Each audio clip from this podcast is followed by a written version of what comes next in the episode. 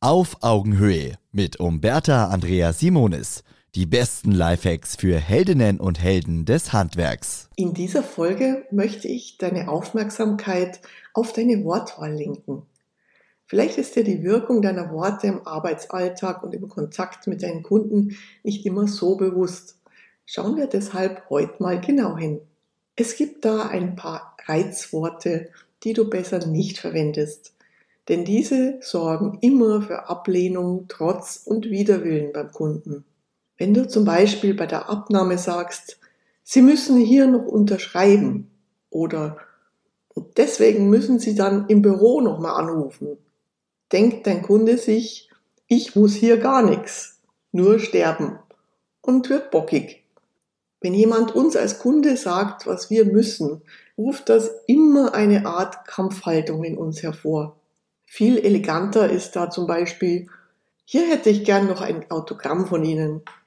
Und da bitte ich Sie, direkt im Büro anzurufen. Die helfen Ihnen schnell weiter. Ein anderer Beziehungskiller ist das Wort aber. Gerade wenn du nicht ganz mit deinem Kunden einer Meinung bist, solltest du das Wort aber weglassen.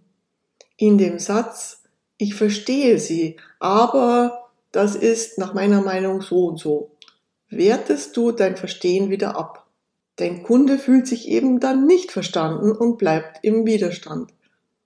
So wird eine Einigung sehr schwierig. Ohne aber gelingt es dir besser. Ah, ich verstehe Sie. Mach einen Punkt, mach eine Pause. Um Ihr Anliegen zu lösen, schlage ich vor, wir machen das so und so. Damit fühlt sich der Kunde in seiner Sicht der Dinge angenommen und ist so umso offener für deinen Lösungsvorschlag.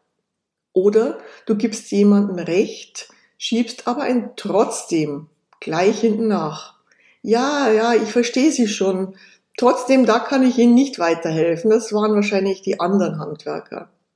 Beim Kunde bleibt das Gefühl über, dass du immer im Recht sein möchtest oder vielleicht das letzte Wort haben möchtest. Er fühlt sich dann unverstanden und nicht gut aufgehoben.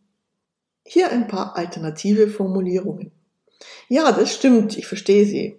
Und ein anderer Aspekt dabei ist das und das. Ja, richtig, und dazu kommt noch das, das und das. Ich verstehe, was Sie meinen. Ich empfehle Ihnen aus meiner Erfahrung hier das und das. Deshalb lass die Reizwörter müssen, aber und trotzdem einfach weg. Du wirst sehen, es wirkt. Deine Kundinnen und Kunden werden zugänglicher, gerade in kniffligen Situationen. Und dein Tag gelingt dir umso leichter. Auf Augenhöhe, ein Podcast von Umberta Andrea Simonis, Simonis Servicekultur und Holzmann Medien. Eine neue Folge hört ihr immer montags, überall, wo es Podcasts gibt.